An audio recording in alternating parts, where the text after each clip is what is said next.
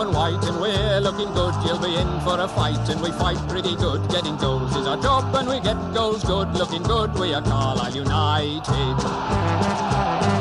Carlisle United, the team that's on the ball.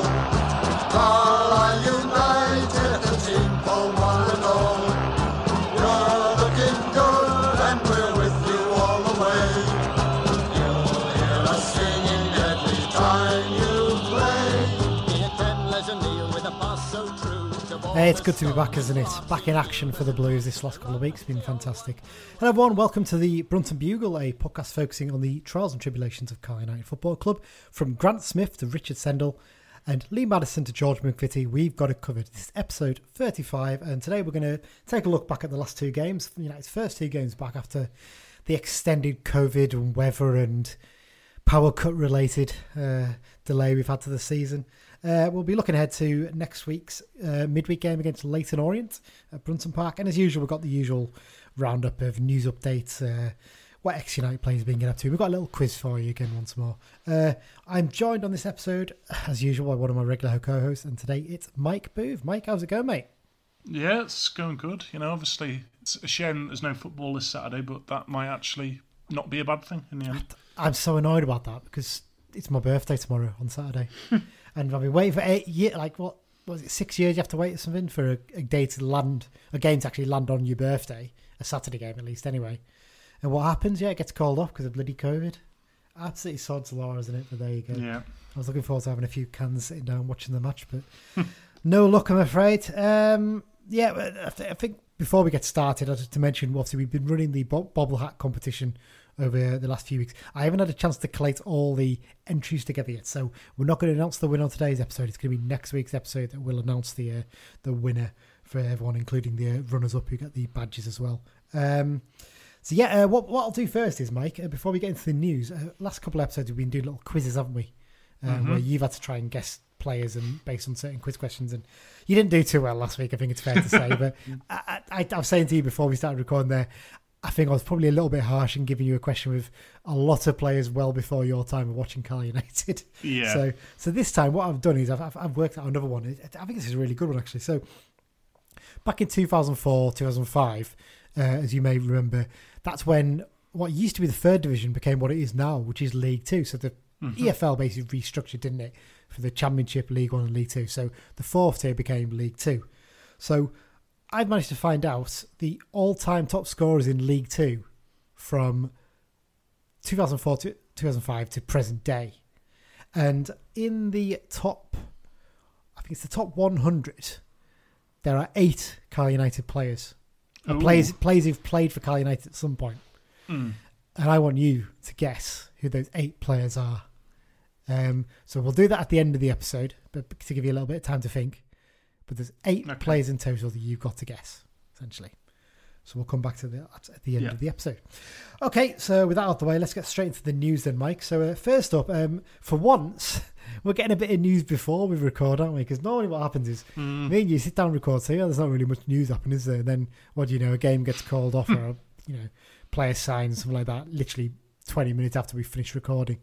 Thankfully, for once, they've been very kind, and uh, Chris Beech's Zoom press conference took place this uh, morning. I don't obviously no game to look ahead to, but he's obviously given the the uh, the press a bit of uh, things to talk about ahead of the weekend. Um, unfortunately, it's a bit of bad news, isn't it, Mike? And uh, a couple of injuries have uh, been confirmed by Beech. So we've been wondering, haven't we, over the last couple of weeks, whether you know Morgan Feeney maybe was self isolating ahead of joining the club, or maybe you know been in contact with someone who had COVID or something. But actually, it turns out uh, he suffered a broken foot in training, hasn't he? Um, Sounds like a completely innocuous sort of challenge. One of those ones where you he's put his foot in, won the ball, and the player who's gone in with him has kicked his foot completely unintentionally. And uh, most of the time, you just get a little bruise, don't you? But it's just landed in right in the sweet spot, and unfortunately, that as a result, uh, he's going to be out of action for a little bit. Hopefully, not too long by the sounds of things. What Beech was saying, was it? I think he seems to suggest he, he'll be back fairly soon. Um, but also, uh, in the same training session, completely another freak accident. Uh, teenage winger Jamie Armstrong, one of the first year pros, uh, suffered a broken ankle. so he's going to be out for a bit longer. I mean, based on how long the average broken ankle seems to take, I'd, I'd imagine that might be him out for the season. Possibly they've not said, Yeah. but you'd imagine he's going to struggle to get back before the end of the campaign, and he's only got a one-year deal. So that's really rotten luck for the lad, isn't it? Uh, if he's trying to impress um, to get a longer deal, um, real shame for him. But a bit of a shame about Morgan Feeney, isn't it? Because by all accounts, he seemed to be impressing in training from what Beech said. Yeah, well, he- hasn't had the greatest injury record the past couple of years, has he? And it's one of them now where you're questioning: is he unlucky with these injuries, or is he kind of a bit injury prone? I mean, I mean, what, I'd say is when when a player's injury prone, you worry they're you know picking up things. It's muscles, isn't it? That's that's your issue. You've got issues with your muscles. If you're suffering a broken bone, not usually a sign that you're injury prone, is it? Well, I mean, s- s- some players seem to have far more brittle bones than others, but Possibly. I, I, I, don't, I don't know what his previous injuries were. To be fair, but it's it's sad now that you know we've only got McDonald as a as a backup centre half, really. True, but I suppose Jack Armer can slot in there as well. You know, he's played in the past. Yeah. Nick Anderton, Ma- long Mellish could. I suppose. Mellish could. Nick Anderton, long term, has said he wants to play in that position, doesn't he? So, you know, there's options there, isn't there? I guess, and Hmm. like I said, if you have to move like Armer around, you've got Joe Riley who can slot in at right back uh, if needs be.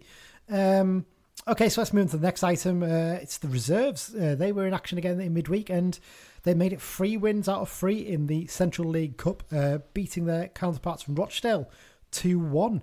Um, I think they won the other games, didn't they? 5 0 down in Rochdale back in December, and I think they beat Fleetwood in the other match, possibly as well. So, so doing pretty well. I'm not sure how. I'm, I'm guessing that probably means we're through in the competition because I think there's only three teams in the the league, isn't there? So I think we've just got Fleetwood left to play uh, in the other fixtures. So, yeah, I'm guessing we go through to the next round and play someone else. I don't know.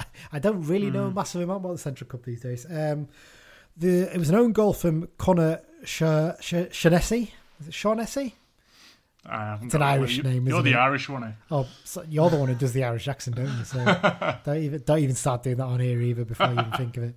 Um, so yeah, Connor Sh- Shaughnessy and uh, Taylor Charters' penalty was enough to for United to see off Dale. Um, Mag- uh, Magnus Norman, Dean Furman, Gime Toure, Kedwin Scott, and Rod McDonald all got run out alongside a mixture of first year pros and youth team players. Josh Dixon did miss out on this game, didn't he? I think. Uh, I think it's more. There's not a major concern, is it? But I think with his injury record in the past, I think if he has, any sort of knock, you, you don't really want to risk him, especially on pitches that aren't particularly great at this time of year. So, so yeah, from what Beech was saying, he's progressing well in training and you know developing as a player. He's the key thing for him is learning to win the ball back as much as anything, isn't it? Because he's more of a ball playing midfielder as much as anything. Um, final bit of news. Uh, it's more kickoff time changes, isn't it? And uh, so we've got two more now that have been changed. That's the games against, home games against Tranmere Rovers on the 23rd of February, it's Tuesday night, and Grimsby Town another Tuesday night on the 9th of March have been shifted to 7 p.m. start. I think the only one left round about that time now that isn't uh, that is the regular 7:45 kickoff time is Colchester away, and I imagine surely that one's going to get changed. You'd You'd think so, yeah. You'd think. I mean, to be honest, it's got to the point where you might as well just say all midweek games for the rest of the season are going to be seven o'clock kickoffs, unless otherwise stated. But the easiest way of doing it, wouldn't it? Although Um, it doesn't inconvenience the fans or anything particularly, but you know, No, but, um, but I'll, I'll get on to a point about that in a minute when we talk about the Forest Green game. Um, uh, so the, the we're still waiting for the games against Cheltenham and Newport to be rearranged. Obviously, the Cheltenham game this weekend has been postponed due to COVID. That was announced, I think, after we recorded last week. So that's a sod's law on that one. But uh, but yeah, so it's just just waiting for those to be arranged now, and then we've got a lovely run of something like nine weeks in a row with Saturday Tuesdays coming up. Can't wait for it. um, well, let's get on to the match reviews then, Mike. We're gonna rather than sort of do each match at, in one, you know, one one at a time. We're just gonna do it in one go, really. So the win, one win over Exeter, one 0 uh, on, on the Saturday, and then a two one defeat against Forest Green on the Tuesday night. Um, mixed bag on return to action in the league. Solid, hard earned win over Exeter, probably a, I think you'd say a slightly leggy performance in actually what was a quite a tight game against fellow high flyers at Forest Green that saw them run out 2 1 winners a few days later. Those three points from six leaves United in third place on 42 points from 23 games, with just three points behind second place and first place Forest Green and Cambridge. Um, but obviously, the Blues have still got at least two games at hand on every team around them. They actually have three games in hand on both Cambridge and Forest Green. The only team they haven't, other than that, is uh, Newport, where they've just got the one game in hand. But obviously, we still got to play Newport. Um, yeah, I'd start with the Exeter game. Sort of briefly touch on that one, Mike. Um, this was a really good defensive performance, wasn't it? In terms of like showing our resilience and what we can do at the back, we restricted the best attack and comfortably the best attack in the division, Exeter, Yeah. to no shots on target over the 90 minutes. Really impressed with the way we defended this one, weren't we? Yeah, definitely. And um, you know, not just defending, but we really came out sort of all, all guns blazing and really seemed up for it. I mean, I, I said before the game, I predicted and that we'd score in the first five or ten minutes, and that's exactly what we did. So Well, it Well, my Go on. friend Simon Cornwall, uh, he, he he listens to the pod and he listened in and he heard your thing. Then he's like, you know, I might put a fiver on us to score in the first uh, fifteen minutes, I think it was, and he came up trump. So he says, "Thank you to you. Um, you're not getting any money on commission though." So no, but that means now if you put a five pound bet on all of my predictions this season, you'd only be three hundred pounds down. So you know it's uh, Yeah. it's, it's Yeah, all good. not bad, not bad, but not bad. Yeah. But sorry, But, uh, you. Yeah, we're kind of going off on a tangent there, but um, Jack Armer's pass for that for that goal was just top notch, and, and that's twice. I mean, that isn't technically an, an assist, is it? Because you know, it rattled around a few other players before it hit the back of the net, but that's sort of three goals now. There's that one, um, one away at Walsall, and there's that one that he set up Patrick for in the home game. I can't Mansfield, I think think it against was. off the top of my head. Yeah. Mansfield, yeah. Um, so that's three goals that he's just sort of conjured up with that left foot of his, and it's it's it's, it's great to see. He's looking a tidy little player, isn't he? I mean, there's, Mm. a, there's, there's an argument that he semi-retired uh, Nicky Law after the game, didn't he? Because he announced Well, he was yeah. Mm. leaving Exeter, didn't he? And he was up against him, and he didn't really get much change from him, which is an absolute credit to Jack. I mean, one of those plays when he came in in the summer, we we thought, didn't we, that he was just going to be a squad player, and you know, he might end up. There's always a worry with a player like that. He, he can end up maybe only featuring two or three times and end up leaving at the end of the season and dropping lower down the leagues, but fair play to the lad. He's, shown just how good he is, and you've got to imagine he's going to have his deal extended at the end of the season, isn't he? Because he's got a bright future in the game, the way he's playing. And like I said, he's, he's very good on the ball. He looks like he could play a bit higher up the pitch, and I think he'd be even better when he's playing down the left. And mm. it's nice to have a bit of competition for the captain, Nick Anderton, on the left side, isn't it? Really? And like, like Yeah, I said, that, that that pass was outstanding. There's a technical term for it, all the stat statisticians use, isn't it? I think it's like key pass or second assist. I don't think it's even a second assist, is it? Because technically, Lewis Alessandra second assisted his own assist. Yeah, because it was his ball across. It was almost a roundabout way of one two, wasn't it? Really, but um, but yeah, it was it was a, it was a lovely lovely pass forward uh, set up Alessandra. He's got great vision, Armer, and Alessandra does what he does best. You know, he, he held it up well, took his time, plays a ball across the goal, and full credit to Omari Patrick. You know, it would be easy there to just lash at it or you know mm. panic or whatever, but takes on his man, quick turn, and, he just doesn't wait to put the cross in, does he? That's that. That was the key thing about that mm. chance. He basically got it out of his feet quickly on the turn and just put it to the far post, knowing Alessandra was going to be lurking about there, and it's a Yeah. terrific finish as well. Fair play. yeah, lad. and it, and it's good from Alessandra as well because some players might just sort of stop and watch Patrick, thinking that he's going to take the shot, but Alessandra had enough about him to think, ah, if I just keep in this little spot of space here at the far post and it drops to me, then I'm going to score, and that's exactly what happened. really composed finish as well, wasn't it? I think I think it's fair to say. You know, a lot of players would just lash at that run, Yeah, but he just sort of side footed it into the roof of net and. Yeah, full credit to the lad. I mean, their keeper didn't have the greatest game for them, did he? I don't think he was. Uh, some of his kicking was wayward, to say the least. Um, Yeah. Um, so I just I'll touch on it there, but Alessandra's importance to the team just continues to grow and grow, doesn't it? He, yeah. At the moment, he's probably one of the first names on the team sheet. He links the team together so well, doesn't he? Yeah, definitely. I, I mean, for for me, you know, your front three, it should still be Alessandra, Kayode, and uh, Patrick. But the lads who have sort of come on off the bench and sort of, well, you know, Zanzala, I think, started against He did, Uh, yeah. Yeah, he did. Um, But for me, the lads who have come off the bench, I think Dickenson looks good. He, he's I like the look of him, I really do. his claim, and uh, Toure looks sort of back to what, what we know he can do. But for me, the lads who are ste- who should be knocking on the manager's door a little bit. Zanzala hasn't been one of them so far. Yeah, I, he- I, I don't want to write him off too early, but No, no, we don't. We, de- we definitely don't because you know we've seen that pass. I mean, put it this way, I wasn't impressed with Josh Kayode on his debut away at Oldham. Remember that? Hmm. well, game? neither was I. But we, we, we both thought he looked a bit like Bambi on ice, and he was struggling Yeah. a bit. We thought, what what have we signed here? But Mm. fair play, he's been fantastic since then. Um, yes, it's difficult for him to come in, isn't it? Because he's not had much game time at Crewe, and he's coming in, you know, fresh to us. And I suppose he's got the advantage that the, the players similar to him haven't been able to train for a few weeks properly, have they? Until Mm. this game, but he just looked a little bit off the pace, and it's probably going to take him a bit of while to get up to the same speed as the rest of the players in the team. I, I- like I said, I don't want to write him off. And what I would say, Mm. actually, to be fair on him, every time the ball was going forward in the air, he was winning the ball in the air. He's clearly good at that. I do Mm. wonder if he'd be better down the middle than out wide. I think he doesn't didn't look like he would adapt to that role as well as Kayode has done in moving out to Mm. the to the right. I think.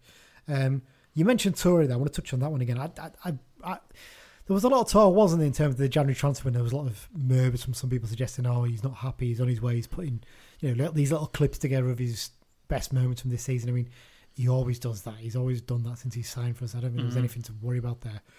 But he certainly looked like he's had a point to prove in in the game against uh, Forest Green because I don't think he came on against Exeter, did he? I think he was left on the Mm. But in this game against Forest Green, we've got his goal, but he looks really lively down the, the left, didn't he? yeah, he really did. Yeah, he, he was And, causing uh, problems. Yeah, I mean, will he sort of be an impact sub now, or you know, if someone else gets injured? Uh, for, for me, if one of the wide forwards gets injured, you know, it's between him and Dickenson that that slot really who who takes the place.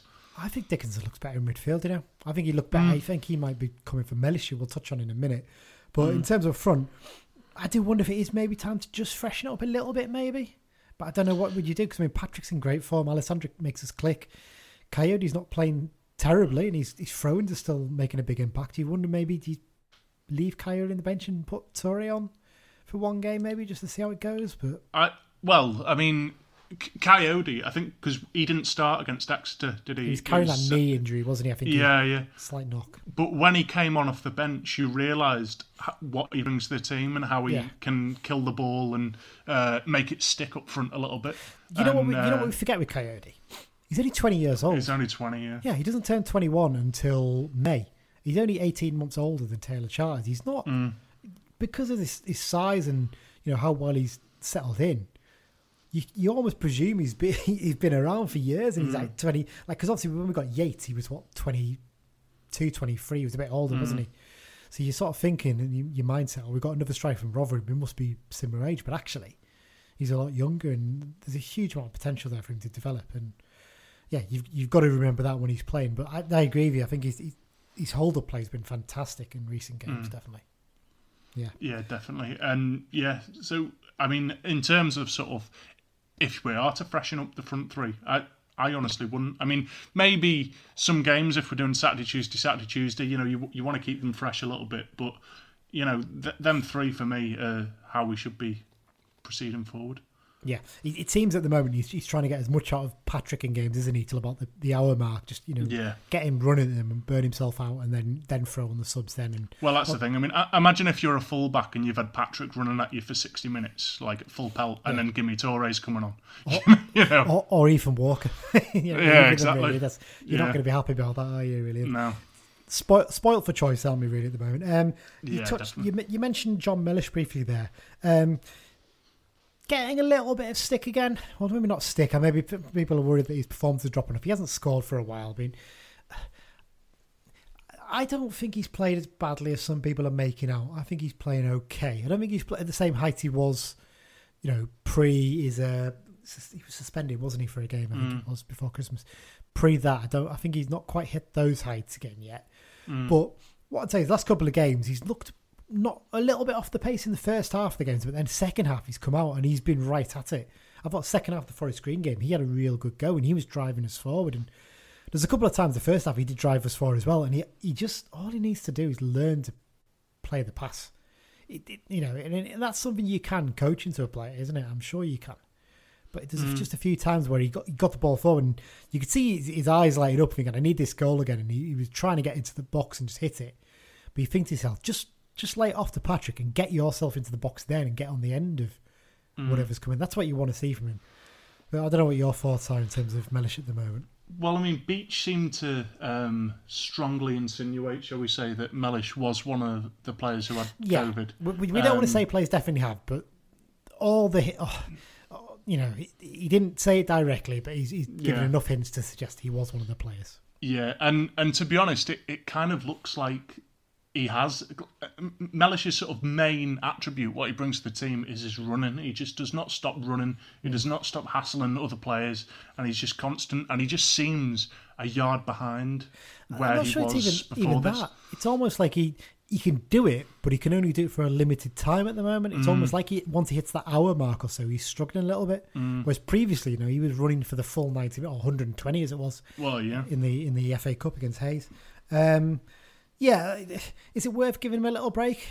It's one of those ones. Yeah. You, you seen Dick? We've mentioned there. Dickenson's coming in done well against Forest Green in that position, hasn't he? Mm, yeah, I mean, I, I think so. I mean, I, I, at the end of the day, maybe if Beech sort of said to him before a game, look, you're getting 60 minutes today. I want you to run your balls off for them 60 minutes. Do you know what I mean? Like, I'd rather have him at 100% for 60 minutes than at 70% for 90 minutes.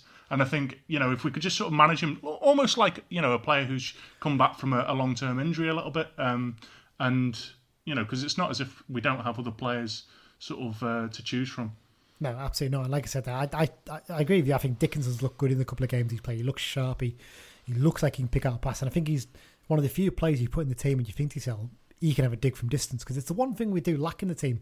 We had a lot of long shots in the last couple of games that were, you know, P rollers basically, weren't they? Straight to the keeper and, you know, very easy saves for him. So, yeah, it's one of those ones you do wonder maybe maybe we do need to freshen up just a little bit, possibly in there. But uh, be interesting to see what Beech does. Quickly, just one quick more thing there in terms of players. Um, got to mention Joe Riley. I know you you said he was maybe looking a little bit invisible, maybe a couple of months before Christmas. You were not going to let me forget that I said that, are you? absolutely not. You know, it's gonna, that, that's sticking. I think he's been fantastic in the last few games, Yeah, particularly no, last two. He looked Yeah. excellent. He looks like the, you know the player we thought we were getting. He's lively. He's, he, he gets about the pitch so much. He harries players. He's, he's almost like a. trying to think of a player to compare him to we've had in the past, like a sort of tigerish sort of Tom Taiwo, but he's got a little bit more about him in terms of the way he can play on the ball. I'm talking about his size Yeah. and he's, he's quite diminutive, isn't he? He's not a big lad, but he gets about and he did brilliantly to set up the goal against Forest Green, didn't he? To win the ball and then get into the box and drive forward. He's Yeah. one of those ones, and like we've, we've mentioned there, you've got to remember, he's barely played football before he came to us. Mm. He's been out with injuries so long, and you know he's been only in there every so often for Man United when he first broke through there. So, yeah, fair play. So I think he's done really well. What, don't know what you think. Definitely, yeah, definitely. You know, he, really has, and you know, well, you said you said sort of he was lacking before Christmas. Uh, well, you know, I think to be honest, ever since I said he's looked a bit invisible, Don't you he take credit not looked. Don't, don't you don't you dare take credit for that. I think he's listened to the podcast. He's taken my constructive feedback on board, and he's really sort of made himself Mister Visible. And he's he's everywhere. He's the opposite of invisible. Do you know what I mean? Like, and and and that's great to see because you know I, I say this pretty much every week, don't I? But you know, you've got a guy who kind of sits the deepest of the three, and you've got Mellish who probably gets the furthest forward out of the three, and Riley just kind of does a bit of everything, and he's he's fantastic at that, and he's he's critical to the way that we play. he buzzes between the two of them, doesn't he? He just gets Mm. it on the pitch and just you know causes a little bit of chaos in a in a more refined way that to what Mellish does really. Mm. Um, I'd like to see him take some free kicks as well because he, he's a good set piece taker, and I know Mm. we've had direct free kicks is something that really annoys me. I guess Dickenson will be able to take them now as well, but it'd be nice to see Riley maybe have a crack on a couple. Mm. Um, Quick mention, I think, just talking about teams. Um, the Forest Green, I- I've got to say, probably the best side we played this season. I think Yeah. really, really impressed around the way they played and. They, they played some nice football, but they also did the dirty side of it really well, didn't they? They they, they weren't they were prepared to get mucked in and little bit of the dark arcs, you know. I mean, you look at the stats for the for the Forest Green game. The one that's one of the ones that stands out for me is fouls.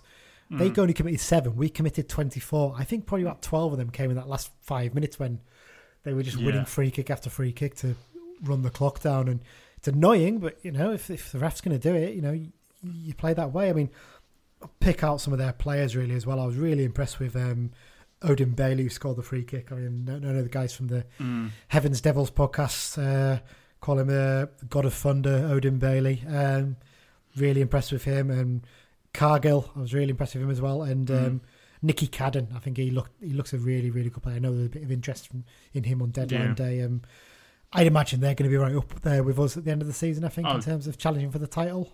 Definitely, definitely. But you know, it's worth noting as well. I mean, th- they were a very good side. I mean, you know, Farman had to make some very good saves as well. You know, it's worth noting that. And we, Hmm. to be honest, we didn't test their keeper a great deal. There was that Zanzala shot from the Dickenson cross. Just a that- flicked effort, wasn't it? Not much But- more he could do there, really. Yeah, but you know that wasn't a particularly wonderful save. You know, it was kind of at him a little bit, but you know, whereas Farman made certainly two really outstanding saves where I, I thought they're going to score here, and he, he managed to pull the saves out the bag. But you They, know, they were on the uh, break there, weren't they? When we were sort of chasing the game like on. Yeah, definitely. But and you know, it was two sloppy, sloppy fouls. I mean, I mean, you know, uh, that, that that we gave away, but we haven't, we didn't concede in open play. Uh, you know, against Forest Green or Exeter, who were two very good attacking sides in this division. So there's there's a positive to be to be had there.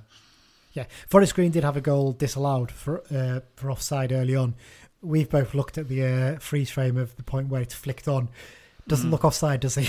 he looked like No. he, it was one. It was a very close one because Hayden was sort of coming back very quickly, and there was just a slight crossover point, and he might have just been leaning off. The angle's not very clear, to be fair, on the on the video, but it, it it's not as clear cut as you'd think, or as it, um, it seemed at first, did it? Well, well. Speaking of offsides, there was the offside in the Exeter game as well, and at, at the time because the linesman took forever to put his did, flag up, yeah. and and it looked first time I saw it, it looked miles offside, but I haven't seen the replay, it kind of looks like he was level up a little bit. So I, I think he, I think he wasn't. I think when you watch it very carefully, I think he, I think Bennett gets back just in time. It's Mm. close. It's very close. It's Bennett on the far side. He's nearly playing Bowman on, but Mm. I think he's probably got it right. And I think, to be fair, I think their manager was bemoaning it after the game. Right? I think Mm. their media guy did say to him it was offside, and I think he might have seen it because they sometimes send the analyst up to the old camera gantry in the main stand, Mm. so they might have had a slightly different view there that showed that it was possibly. Although uh, speaking of uh, Forest Green's dark arts and uh,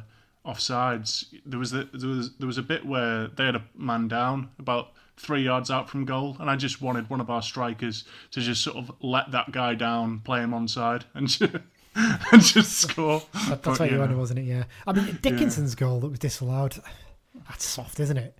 For me, Yeah. that, that's him standing his ground. The players tried to barge into him. He stood his ground and he's fell down. I don't know how the ref's given that one, is it? It's one. That I, th- I think if that was inside the centre circle, he wouldn't have given a foul for that. No, you know. of course he wouldn't. But, it's, but there you go. But like I said, encouraging signs from Brennan Dickenson there. And no, no reason to get too downhearted over those two results. And actually, in a weird way, I think the Cheltenham game being off this weekend might work slightly to our advantage. Gives us Yeah, a chance to get a full week of training and a little bit of a rest. Yeah, definitely. And I, I think you know some players, like we sort of said, need it a little bit. Yeah, absolutely. Okay, I think that pretty, pretty much covers it, doesn't it, Mike? That's a good, decent match review we've had there. Um, okay, we'll be back in a sec with part two when we will be uh, looking ahead to the midweek game against Leyton Orient. So we're back in just a sec.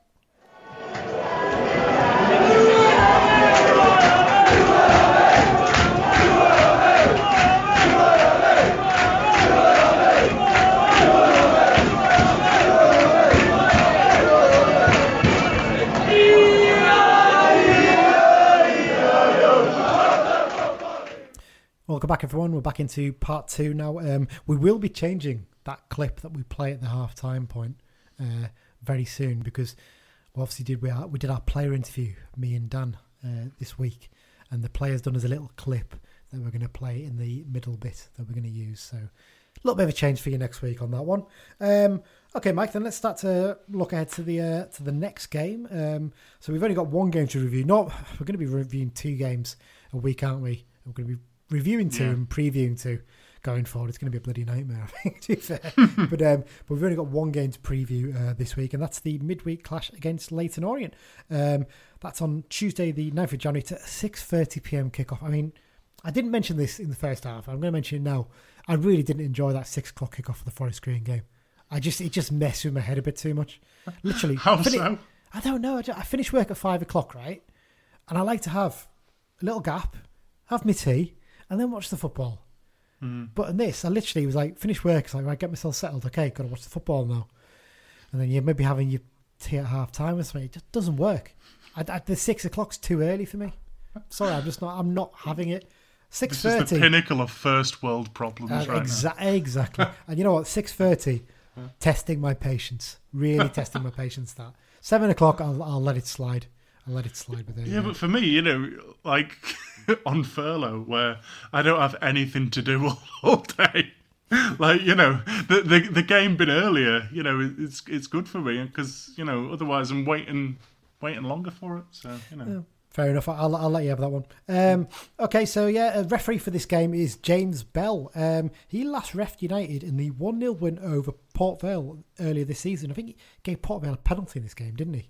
I think it was a penalty. I think it was wasn't like a contested decision in any way. I, I can't remember exactly. Um, let's go on to the history and facts. So we sort of did all this. I've not done any fresh research for this because this is the same game.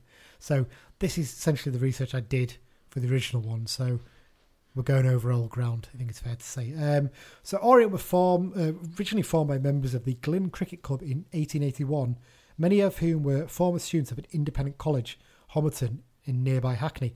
Now Homerton's actually now a college in Cambridge at Cambridge University. Um, an annual fixture actually takes place between the college and the supporters club team every year. So there's a nice little tradition going on there, going back to the past. Um, so obviously, um, we talked in the first half of the season about how many clubs have changed their names during their history, and I don't think there's many could come close to Leyton Orient in terms of the amount of times they've changed the name. Um, so originally, the club was named Eagle Cricket Club in 1886, and then became Orient Football Club in 1880. Um, the choice of name of Orient, funny enough, came from the uh, from a, one of the players, Jack R. Dearing. Uh, he was an employee of the Orient Steam Navigation Company, which later became Peninsula and Oriental, which is of course P and O. If anyone's got the ferry over to France before, they'll know P and O are. Um, the name was then changed to Clapton Orient in 1898. It was a cynical attempt to gain support from a more affluent area, although there actually was already a Clapton FC in existence at that time. Um, the name was then changed to uh, Leyton Orient after the Second World War. Uh, the name was changed to, just Orient FC in 1966. It was only switched back to Leyton Orient in 1987. So quite a recent change back to their current name, isn't it, Mike? It's one of those ones, isn't it? You- don't see many clubs that go through that many name changes uh, in recent times. I, mean, I think we did miss one at the start of the season, didn't we? And I think you picked it up, and I can't remember who it was now, but um, there's been a fair few name changes down the years. Um, I think traditionally we sort of think of Leyton Orient as a club playing red and white. You probably think of that iconic sort of checkerboard kit, don't you? The uh, Croatia style one. Um, but actually, they played in blue and white up until 1967. I think they played in red and white uh, before the war, but they changed to blue and white uh, after the Second World War. But it was only when they changed the name to Orient FC that they changed back to red. You know, they're, they're never bloody happy down there, clearly, are they? They just want to change things all the time. Um, God, if if that was our club undergoing that much change, there'd be God. riots. Can you imagine the complaints people would have? We kicked off enough when we went to a slightly navy blue a few years ago, didn't we? remember the people lost their minds? I'm not wearing Yeah. that colour. Uh, but there you go. I mean, some, even even like the average shades of blue, people argue about that, don't they? What, what's Carlisle blue? Um, so they started out in the Southern Leagues, quickly joined the Football League Second Division in 1905. I think their greatest achievement was uh, getting to the First Division in 1962. Like United, they only spent one season in the top flight. There's only six clubs that hold that record in terms of playing one season top flight. Glossop North End, Leyton Orient, Northampton Town, Cal United, Swindon Town, and Barnsley. There you go. Um, they've spent most of their existence playing at Brisbane Road, currently referred to as the Breyer Group Stadium for sponsorship purposes. But they they were one of the three clubs, weren't they? They were in for the Olympic Stadium, Mike. Uh, I think kind of weird, wasn't it? It was it was like Spurs and West Ham were having a proper fight in the quarter and then you just had this little sort of looking up to think, can, can we have a go? Can we? any chance? Any chance? And you can you can understand why because they are the nearest football club to Yeah. the Olympic Stadium, and West Ham made quite a major move in terms of distance to move over there, and basically encroach into Leyton Orient's catchment area, if you want to call it that. Um, they, I think they they did uh, take a, a legal challenge against it, but I think they had to settle uh, out of court. I think the Premier League gave them a payment or something in, in the end, basically just to keep them happy. So look, we don't want anything to come out of this. Just let this, you know, say West Ham have got the stadium. I'd be happy with that. and I think they settled for that in the end. Um, most of the last 20 years, they spent actually at League One level, but up uh, until 2017, uh, under their Italian ownership, uh, the club became quite a mess, didn't it? Really, I remember it was just Yeah. a shambles. And I think you mentioned before they had a lad who was used to play for Liverpool on the books, didn't they, for a while? What's his Yeah, name? he was on like 20 grand. A, uh, Desena, wasn't the it? Sainer, that's the one. Yeah, He was, on- The- he was on like 20 grand a week or something, Daft. yeah, absolutely insane. You think that at this level to player on that much money. Um, I think that well, that, that might have been at League One level, but even then, like, it's, it's still a ridiculous Mm. amount of money. Um, they ended up relegated to the National League in 2017 after 112 years as a football league club. Two seasons later, they were back in the league under the stewardship of Justin Edinburgh. Sadly, passed away that summer though, didn't he? Uh, Mm. Had a heart attack. I think it was when he was out covering the Liverpool Spurs Champions League final because he's obviously a former Spurs player. I think he was doing a bit of TV work for them. Um, celebrity fans, we've mentioned this before. Uh, comedian and former host of Win, Lose or Draw and In Bed with Medinner, Bob Mills, one of them, and the Lloyd Web, Web bit of a mouthful there. The Lloyd Webber brothers as well, famous obviously for their musicals. Um, head to head, not changed since obviously we, with the game was supposed to be played a few weeks ago. We've won Mm. 22, uh, we've drawn 14, and we've lost 20. We've not played them that often actually. I thought we Mm. would have played them a lot more often, but I suppose it's one of those ones in the early days. There was the Southern Leagues, wasn't there? And they would have been in those, so slightly different. Um, United haven't lost in the last five fixtures against the O's. Prior to that, they lost four in a row, including the 5 1 defeat on the opening day of the 2013 14 season. A game that I think Lee Miller got sent off, didn't he? For seemingly, it, look, it kind of looks like he launched one of their players onto the gravel track around the edge of the pitch, but actually, when you watch it back, it's just a coming to, isn't it? And he sort of shrugs him off and he lands down the lad quite hard. Um, probably a bit of a harsh red card, in Mm. my opinion. They might disagree. Um, last time we met, it's a game that we both went to, wasn't it, Mike? Um, the Mm. one-one draw uh, last season. We didn't get to play them in the home game. Um, it was a I can't, they scored from the penalty spot, and then we equalised through Jack Iredale in the second half. Yeah. This was- Branthwaite conceded the penalty. He did, didn't he? He didn't have the greatest Mm. game in this match, but it, It, was. it still wasn't a penalty, to be fair. But, It- oh no, it wasn't. Uh, Absolutely never a penalty in a million years. Um, but that was the game. Famously, we got stuck on the train on the way back, didn't we? And uh, yeah. your your Austrian friends that you presume were German. Very typical of you there, but uh, there you go.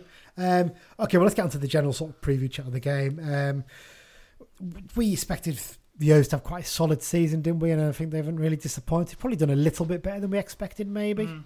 I think their summer recruitment wasn't particularly thorough. There wasn't massive changes there. They've they've not really changed a huge amount since they were promoted. I don't think. Um, Mm. Currently find themselves in tenth position on thirty-seven points with record of played twenty-six, won eleven, drawn four, lost eleven, goals for thirty-four goals against twenty-nine with a plus five goal difference.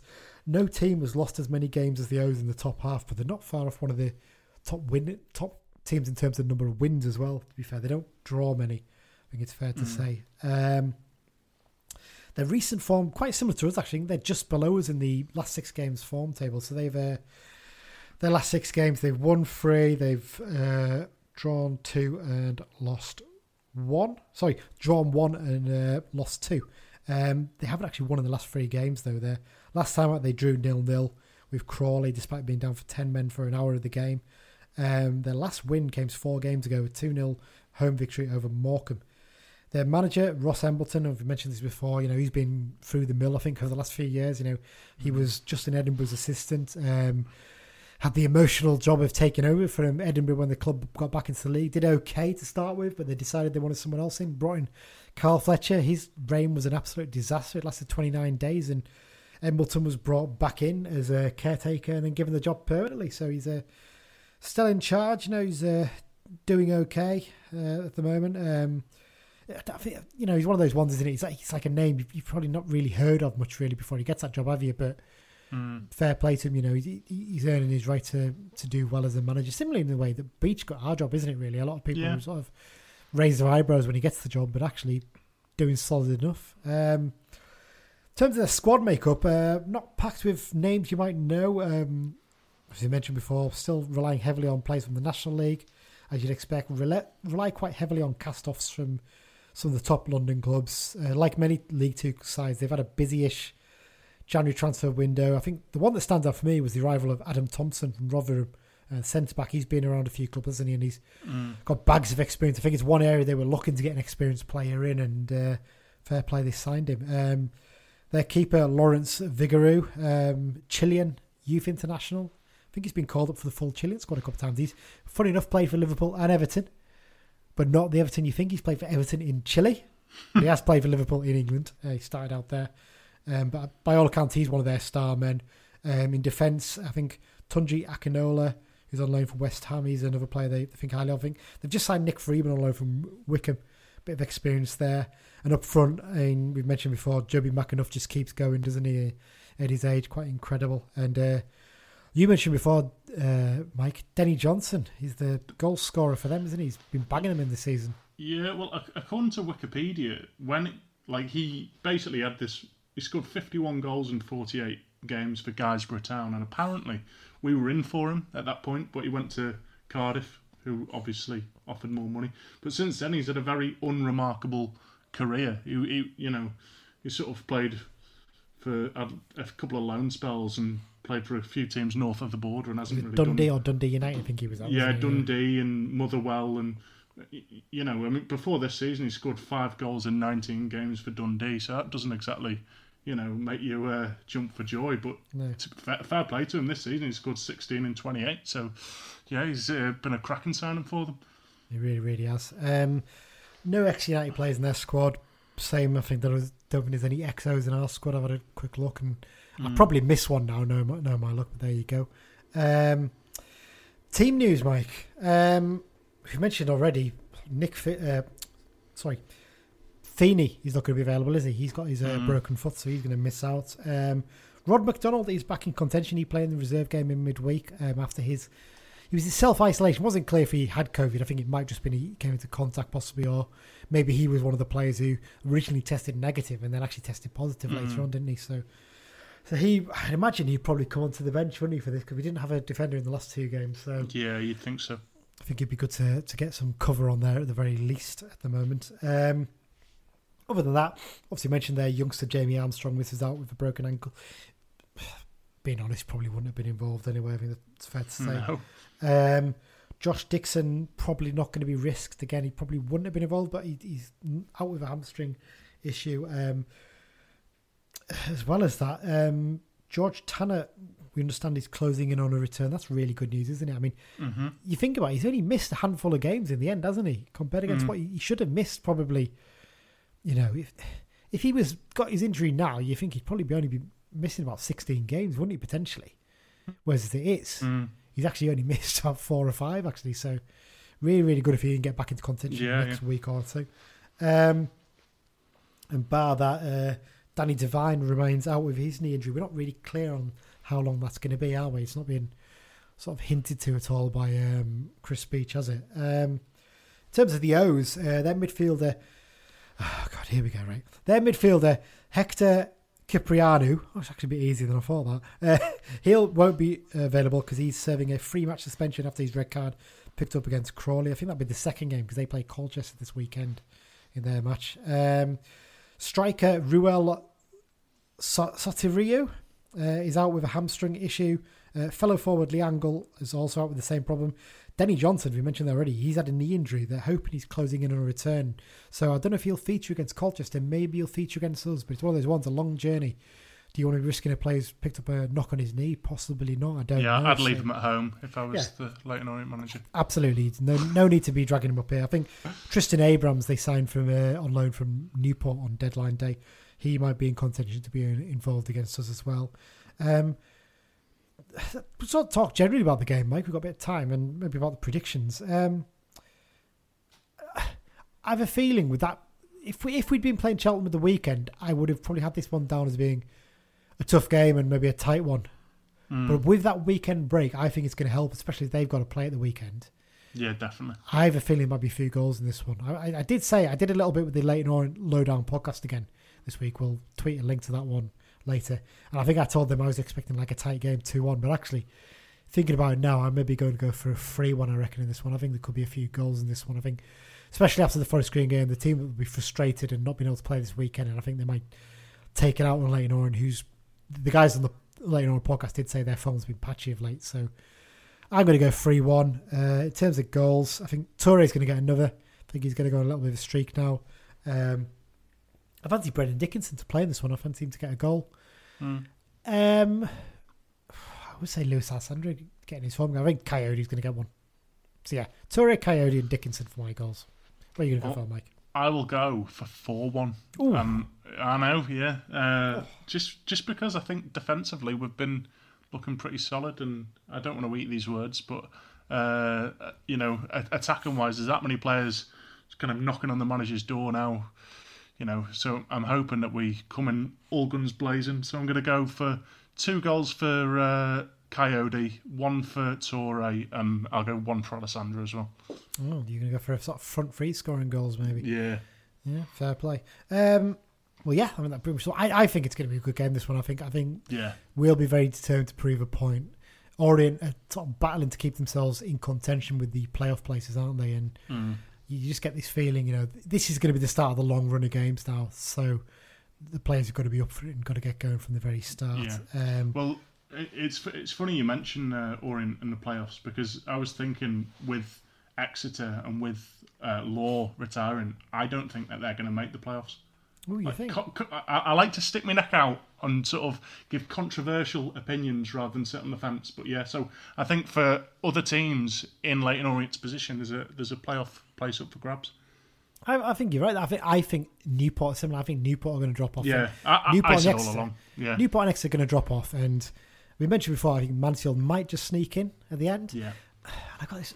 I hate to say, but I got this horrible feeling that Bolton might have a little charge up the table as well. I don't know. They've made some decent signings on deadline day, haven't they? It's it's one of those ones, and I just have this feeling that they're just they're just going to come out of nowhere, and you're just going to be looking, thinking, "Ah, this is just typical, isn't it?" You know. They're gonna But then again, we said in the summer they've made decent signings. They might win the league. So you know. yeah, yeah. Uh, to be fair as well, you look at Bradford. Look at this. They they're in pretty decent form. And where they're splashing the cash from, I have no idea. To, It's one of those ones you can't imagine they're going to get given much money. You'd think in the whole pandemic thing. If you know, people clubs can turn around and say, or the leagues can turn around and say, well, we've paid out transfer fees for two players there during the, mm. the January. Yeah, the same disclosed there might be small fees, but mm. I mean, are Oldham going to let let Danny Rowe go away for that low amount? No, are, No. Burton going to let Charles Vernam go away for cheap? Mm.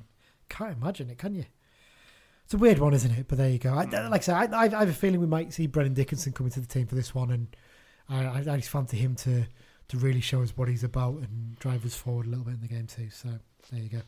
Okay, let's move quickly on to the X Files. Um, goals wise, there's not much to report this week. I've had a look, for our WhatsApp chat, and I could only find the one. And this is not a name I don't think either of us were expecting to say anytime soon, were we?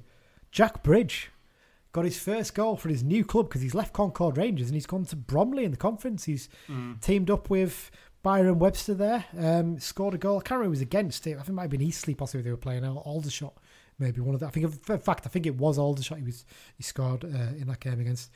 Uh, a mate of mine uh, did watch the game and said like the standard was just absolutely appalling. Like all these people who say, "Oh, you know, the National League so close to League Two.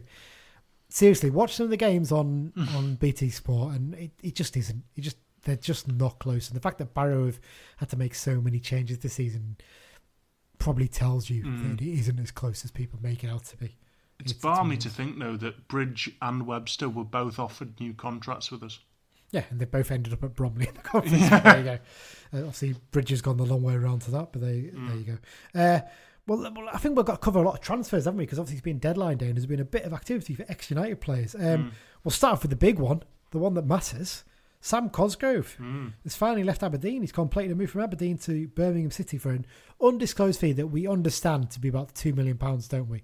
Quite Yeah. a drop off because they were looking at something like 8 million, weren't they, originally? I think that's Yeah. what they, they were wanting. Um, so they had to settle for a bit less than that. Um, the good news, obviously, is that we have got a sell-on clause in this deal. No one knows what it is, but I think at the very least it's 20% is the suggestion. I've heard 20%, yeah. 20%. I, I heard as much as 40% at one point. I mean, if it's 40%, it's outrageous if we've got that much. But even if it is 20%, that, that's 400 grand in the bank. Mm. It's, it's, it does not to be sniffed at. And back in the day, we used to think, oh, you'd have to wait for all the instalments to come in. You get 40% of each instalment. You don't. The way it works now, because I think there was issue with football creditors and things like that, is the club has to pay you the amount you are owed upfront from the upfront fee. So we've basically, even if they've only got paid one million from, we've got our chunk of that straight away, basically. So Mm. we should we should be getting that soon. So, you know, we've had a pretty decent time over the last twelve months trying to transfer Yeah. things, haven't we? It's it's worked out quite well, well for us this pandemic. Um, other ex players on the move. Glenn Murray uh, said a fond goodbye to Brighton after his spell there. He's a bit of a legend, isn't he? In, in Brighton colours, I, I have a feeling Mm. that he's. Um, you know, he's going to be remembered for, for a long time. I think is he their all time got top scorer now? I think possibly. I have a Oh, funny feeling. I think I think he hit the record of a year or so ago, maybe Mm. a couple of years ago. Um, so he's moved to Nottingham Forest on a permanent deal to the end of the season. So he'll be out of contract in the summer. I'm, I'm not saying anything, but you know, I mean, there was some Barrow fans claiming, "Oh, we should be looking to re-sign Glenn Murray a few weeks ago." I'm thinking, No. you are so deluded. You know, if if we're in League One, you know, Mm. you never know, winding down his career. Yeah. Might, might, you know what, as well, even at his age, he'd be a brilliant player in a Chris Beech team. He really, really would, wouldn't he? And I'm sure he would have played under Chris Beech at Rochdale, wouldn't he? Mm. So Beechy would have been one of his coaches there. You know, like I said, he's so combative. so. He puts himself about, and he, I, feel, I genuinely, it's not going to happen. I, I am being, I am, I am dreaming it. I, I know it's not going to happen, but theoretically, if it did, Just let us dream. theoretically, I think he would fit in well into a Chris Beech team. Um, okay, other transfers. Mo Sagaf, he's finally got a club. The last of the players who were released has finally found himself a new club. He signed for Dagenham Redbridge in the um, in the National League, so finally got himself a move there. I wonder if uh, he's maybe had an agent filling his head with uh, pipe dreams, possibly for the last twelve months or so. It's uh, quite sad, really. Is that you know he hasn't played for twelve months. It's you know it's going to take him a while to get up to speed. I think he I think he started their last game. I think he got subbed at half time, so shows he's maybe not quite up to it on fitness just Yeah. yet. Um, the only other bit is uh, one of our former youth players, uh, Tom White, who's been on loan at Bolton. He's returned to Blackburn Rovers after his loan there. Didn't quite work out for him second time round working with Ian Evatt, did it? He's uh, Mm. gone back to Blackburn's under 23, so you wonder what's going to happen for him in his next move because I can't imagine he's going to be close to the Blackburn team anytime soon. Um, And the final bit one is uh, Jamie Proctor. Uh, obviously, went back from uh, Newport back to uh, Rotherham. He's gone back out on loan again. He just seems to spend his life out on loan, doesn't he? He's just Mm. a weird career, really, is that, isn't it? He's sign, Rotherham signing for big money and then, you know, he's gone again. But there you go. Um, so Jamie uh, Proctor has gone out on loan to Wigan Athletic. So it'll be interesting to see how, how he does there. I mean, I'll be honest with you, I hope he helps keep Wigan up because I'd like to go to Wigan next season if, po- if Yeah, possible. It's one of those grounds, easy one for us to get to, isn't it? You know. Yep. So there you go. Literally just hop on one train over there. Um, other little bit of news: Danny Graham's announced his retirement. Uh, Six hundred odd games, doesn't he? Uh, God knows how many goals. I think Reddy Cumber put it up the other day. Didn't he? So he he left Sunderland by mutual consent the other day, and there, there was a few murmurs, wasn't there? And I think Lummy hinted that there was a conversation potentially about him coming here, but Mm. uh, he's clearly decided, you know, his- time's up and it's time to move on to the next stage of his uh, of his life and career. And he's uh, Mm. he's uh, hung up his boots. So let me get the stats Yeah. up. I've got them here 'Cause it- somewhere. I mean, you'd think that he'd still be able to do a good job, League One, League Two, but I, I think he's had a few, a few injuries, and he because he was never a, a player that depended on pace, you know. No. So it, but he, it- he was, was a busy just- player. He, he could play play with a lot of energy. He wasn't a player who didn't Yeah, work hard. And you know, look at it, 617 games he played, uh, senior appearances, for 174 goals for 13 clubs. He had a lot of loan spells at the start of his career where he didn't really score many goals till he came to us, I think. So, you know, 110 appearances in total for United. Um, you know, brilliant career. Fair play to the lad, you know, because he, he didn't start on a youth system either, did he? He, he was in, uh, I think he was at Chester-le-Street or something like that. I think he started out at. So, you know, he's Oh, done well. To, yeah, he, he wasn't in Middlesbrough's youth setup. I think he joined Oh, them okay. like as an 18 year old. Because he was part of that sort of. I think there was a time, wasn't there, when all of the England under nineteen squad played for Middlesbrough. I think, Yeah, lo- loads of them did. Yeah, and he, definitely. he was one of them, wasn't he? But he, yeah, he wasn't one of their youth products. He, he basically Ah. signed him from non-league, and they, they reckon that's why he, he reckons that's what helped him because he was so used to being kicked about by? Yeah, you know bricklayers and what you call them plumbers at weekends. So you know, fair play to that. And you know, all the best to Danny. You know, I think it's, some people are sort of saying, "Oh, I wouldn't have him back. He was a bad attitude toward." I don't think he was that bad towards the end. I think we were just a, we were just a crap side towards the end of his time with us, and he he, he faced the brunt of it because we weren't really supplying him with chances, really. he's he's one of them players that there was two different Danny Grahams that played for us. Mm. You know, there was the when he was scoring, he was you know there was no stopping him, but when he wasn't scoring, he, his head just dropped, didn't it? And he just sort of didn't have wasn't as up for it, and it's a shame. But yeah, when we first had him on loan, I think he scored like seven and seven, didn't we? And I think when we managed to make 16, it I think. permanent in the I think it was nine goals in Yeah, 16 it, games. It, it was it was nine and sixteen, but within that there was like a seven and seven. I seem to remember. And um, and Garner was when we when, when we signed him permanently, I thought this is one hell of a signing, really. And Oh, you know, and, and he scored a load of goals in that 07, 08 season in the the playoff run. Yeah. And to be fair, his goals in the season after, you know, he didn't score as many, but his goals did help keep us up that season, to be fair. So yeah, and of course scored with his arse against Leeds. He did indeed. He did indeed. Final little bit of news. Uh, it's a, an ex-manager bit of news. Uh, someone who's been linked with the Kilmarnock job. It's Steven Pressley. Um, interesting one, this one, isn't it? Um, Hmm. I've seen a few fans giving a bit of stick. And look, I don't think he was a particularly great manager for us. And I think he probably tried to be a bit too clever and tried a bit too much and tried a bit too much of the playing out from the back. Because his ideas weren't too dissimilar to Beech in terms of wanting to press and be high energy. I think his problem was he just wanted us to play a bit too much football at times. That was his, mm. his issue. He might do all right Kilmarnock. It's one of those ones, isn't it? It might just be a club that suits him. And I- we've had a lot worse managers than Steven Pressley, put, put it Yeah. that way. And you know, good luck to him if he comes in there. And you, you know, you've got to give him credit. He signed Aaron Hayden for us. Yeah, he didn't play him as much at the start, but he was mm. settling in. He gave Jarrad Branthwaite his chance. He spotted Jarrad Branthwaite and said straight away, mm. give him a professional deal. You know, that lad's going to go really, really far. So Yeah, You've got to pick those bits out, but there you go. Um, yeah, so there you go. That that's the last bit of news there. Okay, Mike. Then let before we finish up, let's do the quiz then. So, looking for eight players who are in the top 100 uh, all-time goal scorers in League Two. So that's League Two since 2004-05 when it became League Two in its name, in that sense. So there's eight players in there who've played for Cal United at some point in their career.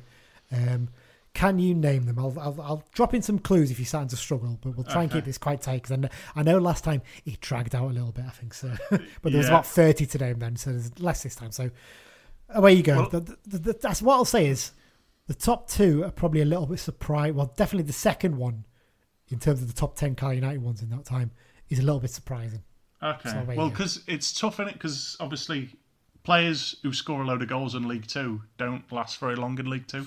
So, but there'll be some players who maybe they're not forwards, but they've pl- spent most of the career in League Two. Might have scored a few. So and also, you got to remember, we've been in League One for a lot of that time, so it might not be Yeah. players who were you know with us long periods. Go. yeah. Well, I'm going to go Karl Hawley straight up. He's not in there. Is No. he not? Okay. You know, you um, got to remember is he scored for 26 goals for us. What I'll Mm. say is, I I probably should have given this as a hint, maybe, but the, one of them is the hundredth in the list, right? He's on 36 goals, Okay. so it's got to be more than 36 goals or Mm. more scored at this level in league games. That is, and the one who's top is on 62 goals. They're 19th in the in the Oof. overall table. So, so Karl Hawley is wrong. I think because I think he scored what 24 for us. I think it was. 26. 20 did I say 26 I think it's 26 or 24 in fact no 26 was including cup goals I think it was 24 in the league and I think he only scored maybe a handful but after that because he played a lot in League One level so Karl Hawley's not one of them so Okay. that's one guess down Um, I'll say Nicky Adams because he's been in this league a hell of a long time. I think you're trying to be a little bit too clever now. okay. Nicky Adams is not one of them no he's not he didn't Uh, score many goals even Nicky Adams you, you got to remember that he sets a lot up but he doesn't score Mm. many See, I I don't think Glenn Murray would be there, would he? No, because I think a lot of his were sort of before that. I mean, he, he spent a little Yeah. bit of time down this level, but he moved up. I think I think he's just outside the top 100 from, from what I remember. Okay. Um, Grant Holt wouldn't count, would he? No, he would not count. No, Yeah. Uh, no.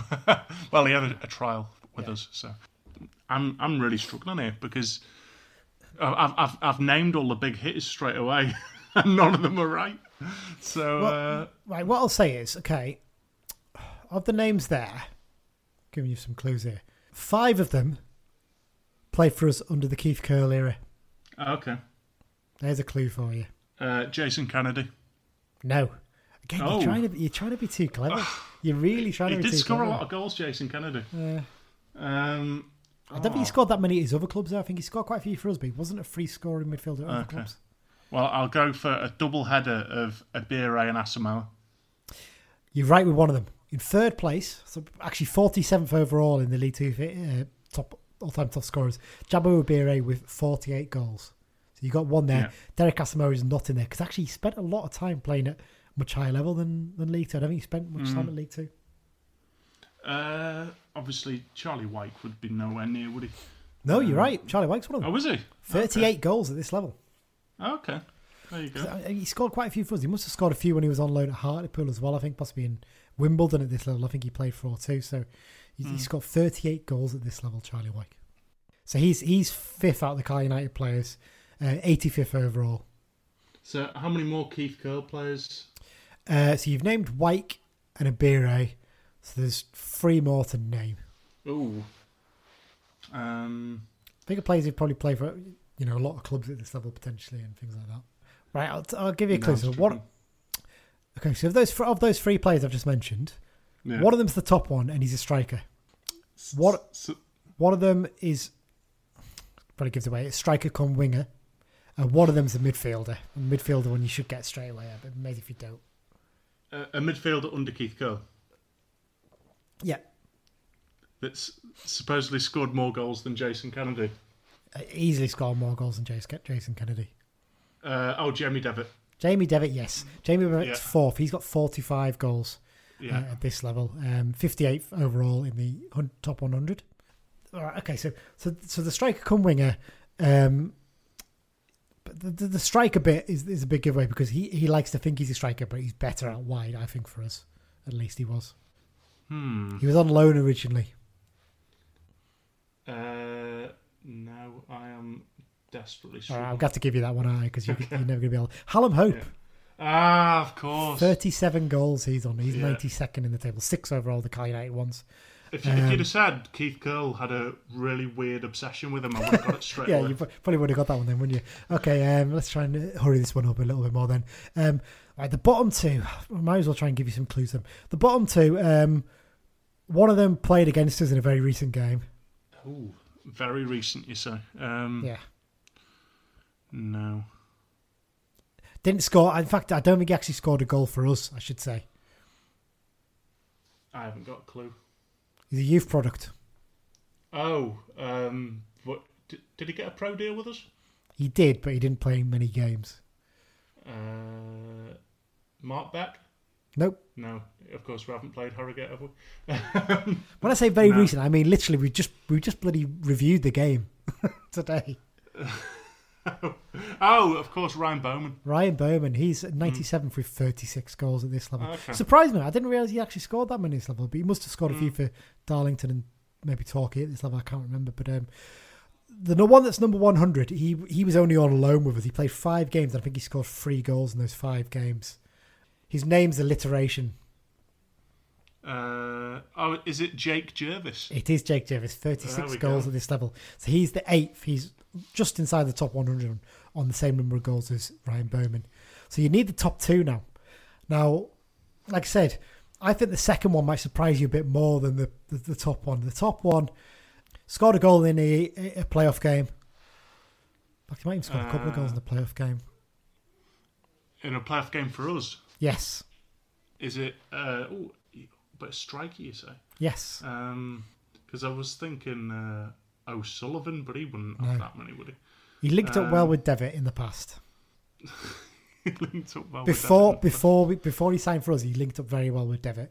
Oh, Shaun from the same Miller, of course. Shaun Miller. Shaun Yeah. Miller is the highest Car United goal player who played for Car United. He's the top goal scorer in League Two in that period. He's 19th in the table. Yeah. And 62 goals he scored at this level. It's quite a few, really, There's a lot of clubs at this level as well. Yeah, he has indeed. Uh, the next one, um, it, it probably get, I'm going to have to give you a clue here, and it's a clue is going to give it away. He still plays for us. Oh, uh, okay. Um, In our in our opinion, in mine, Dan's, and yours, he's one of the key men for us this season. He makes us tick. oh, Alessandra. Lewis Alessandra, 57 goals at League 211 that time. go. He's 25th in the table. So obviously he's still rising because he's still scoring goals. So Yeah. but you, what you forget about Alessandra is he's, he has pretty, although he's played for a lot of clubs, he's played pretty much most of his time at this level, hasn't he? Mm. He's always been useful and he always chips in with the odd goal, doesn't he, when he's at clubs? So it's a fair play to him. So there you go. That's that's your eight. I think we didn't drag it out quite as long as the last one, but we'll I'll try and find an even tighter one next time. So if you want to play along with your mates, whatever. So this is the, in the top 100 League Two goal scorers of all time since 2004-05. Uh, there's eight Cal United players, and those players are Shaun Miller, who's 19th in the table with 62 goals, Lewis Alessandra, who's on uh, 25th position with 57 goals. Jabo Ibehre, who's 47th with 48 goals. Jamie Devitt, 58th with 45. Charlie Wyke, who's 85th with 38. Hallam Hope, who's 92nd with 37. Ryan Bowman, who's 97th with 36. And Jake Jervis, who's 100th with 36 as well. So there you go, Mike. Bit There of a, drag that one out a little bit, but uh, I mean, to be fair, it wouldn't drag out as long if I knew the answers. Um, it would help. probably doesn't help. It, be very, very helpful indeed. Um, once again, mate, thanks for joining me. Um, little update in terms of the uh, special episode. So we're, what we're going to be doing is we're going to be putting out the player interview that me and Dan did uh, earlier this week. That's going to go out on hopefully Monday or Tuesday next week. Probably Tuesday, I think. So we'll give you a chance to have a listen before the game. Uh, it was an absolutely belting chat we had with the, the player. A really, really good one. We're hoping to get a couple more. He seems to suggest, from what he was saying to us, that the players will be happy to, you know, a couple of them will be happy to do it if they can. Um, really nice to talk to him about his career. Really interesting character. Interesting the way his career has developed. Um, not not going to tell you is what we're going to do is going to maybe drop a couple of clues over the weekend, so you can try and guess who it's going to be. Um, but there you go. Um, hopefully as well we'll be getting that uh, kit special out the week after as well. It was going to be next week, but I think we, it's better to put the player interview out first because it keeps it nice and fresh, doesn't it? Uh, if you've got any comments or feedback or anything you'd like to suggest we discuss, please send them in via Twitter to at Brunton Bugle or by email to bruntonbugle at gmail.com. If you haven't already, please remember you can subscribe to the podcast via all good podcast apps, including Acast, Spotify, Apple Podcasts, and Google Podcasts. And as mentioned before, leave us a review if you can. Five star review. You can say what you want in the text. Just give us a five star review, and the more people will hear about it and they'll listen to it. You can say it's rotten if you really want in the text. Just as long as the stars are five, that's the key thing. Um, the world map of listeners, Mike. I haven't looked at this for a few days, so there might be some new ones in there. I suspect probably not. But uh, oh, it does look like it, actually because there's a higher number on there. So have we got any new countries? Oh, we have got a new country, Mike. Go on. We've got a listener in Argentina. Oh, There you okay. go. First time we've had Argentina on the list. Um, looking down, I think that's the only new one. I don't think. Um, Have we have we ever had an Argentinian play for us? I'm not sure. no, we haven't. We had an Argentinian on trial in the late nineties. I can't remember his name. I was looking it up the other day. It's a random name that comes up on Wikipedia. It shows up, we'll I'll maybe drop it on Twitter and see if people can remember the fact that he was on trial. But yeah, so that's that's the new country. Argentina is a new country on the list. Uh, thank you you to go. our Argentinian listener. If you if you know you are listening this long in the into the podcast, drop us an email. Let us know that you're listening. We want to know where you know why you listening to us from Argentina. Are you a you know an exile blue, or are you maybe a an Argentinian who's taken an interest in it? I, I don't know. we'll, we'll never know unless you tell us. There you go, Mike. Thanks once again for joining me. Really do appreciate it. As you mentioned before, what we're going to do, hopefully, we'll get uh, the interview episode out on Tuesday, uh, and then the um, the aim is to do a, a preview episode probably on Thursday next week and a review of the Leyton Orient game as well. Um, oh, before we before we finish, you've got to mention as well the the, the flag appeal that we've had. Uh, brilliant start to this. I don't know if anyone's seen it on the Be Just and Fear Not Facebook group. We've um, we've been doing a little appeal to get some flags put up on the, the, the crush barriers in the Warwick Road and in the paddock as well. And I think as, as we've recording, I think it's up to about two and a half grand, isn't it? And the target was 500 to get one Yeah. flag put in the Warwick. And it, the, response has been unbelievable from people. Chris Beech has, has bunged in 50 quid as well. Yeah. You know, the, the man in charge, what a guy, what a guy. So um, so there you go. We will um, if, if you want find out more about that, go to, go on uh, the Be Justin and Fair Not group on Facebook. I think John Coleman's promoted it on Twitter as well, and we'll give it another plug as well. So if you can bug a little bit of cash towards that, we're going to hopefully fill all the crash barriers and whatnot with flags while the fans aren't allowed back in. Um, Mike, thanks for listening. We'll be back next week for another episode and uh, up the blues and hopefully three points next Tuesday. Cheers.